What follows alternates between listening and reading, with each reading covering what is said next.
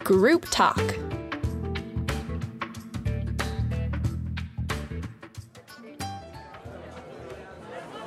One of the things I love about breakfast is just waking up in the morning and knowing that the first thing I'm going to be doing is eating. Eating, yes. I love breakfast. I love it. I love. What kind of foods do you like to eat for breakfast? Well, on a normal day, I, I love eating cereal, like Definitely. a good, healthy, hearty cereal. None of the sugary stuff. No, no, no. No, like something I like like to mix. cornflakes or. I'll mix it up a little bit. do you ever put, put fruit in your cereal?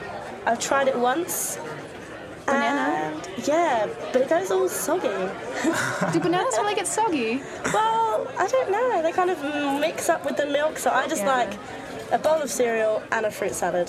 That's yeah. true. Keep I mean, it. I've always been a huge fan of enormous breakfast, like eggs. Oh, Yes. On the And weekends? The weekends. Yes. Oh, I'll do it all. I'll do Actually, it. you know what my favorite thing in the world is? what's that? Breakfast for dinner. Oh, me yeah. too. I always have just eggs on toast, scrambled eggs, or omelette. Mm, not omelettes, but something in the evening that's a lot of people would eat for breakfast. Definitely, definitely. Especially eggs. I mean, you can eat an egg at any point in the day. Any point in the day. Oh my goodness. But do you guys prefer hot or cold breakfasts? Depends. Tough one, right? Yeah.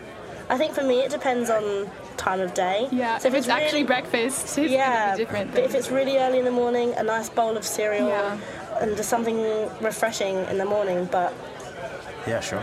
but I think later on, a nice hearty something. pancake, waffles. Definitely. Yeah.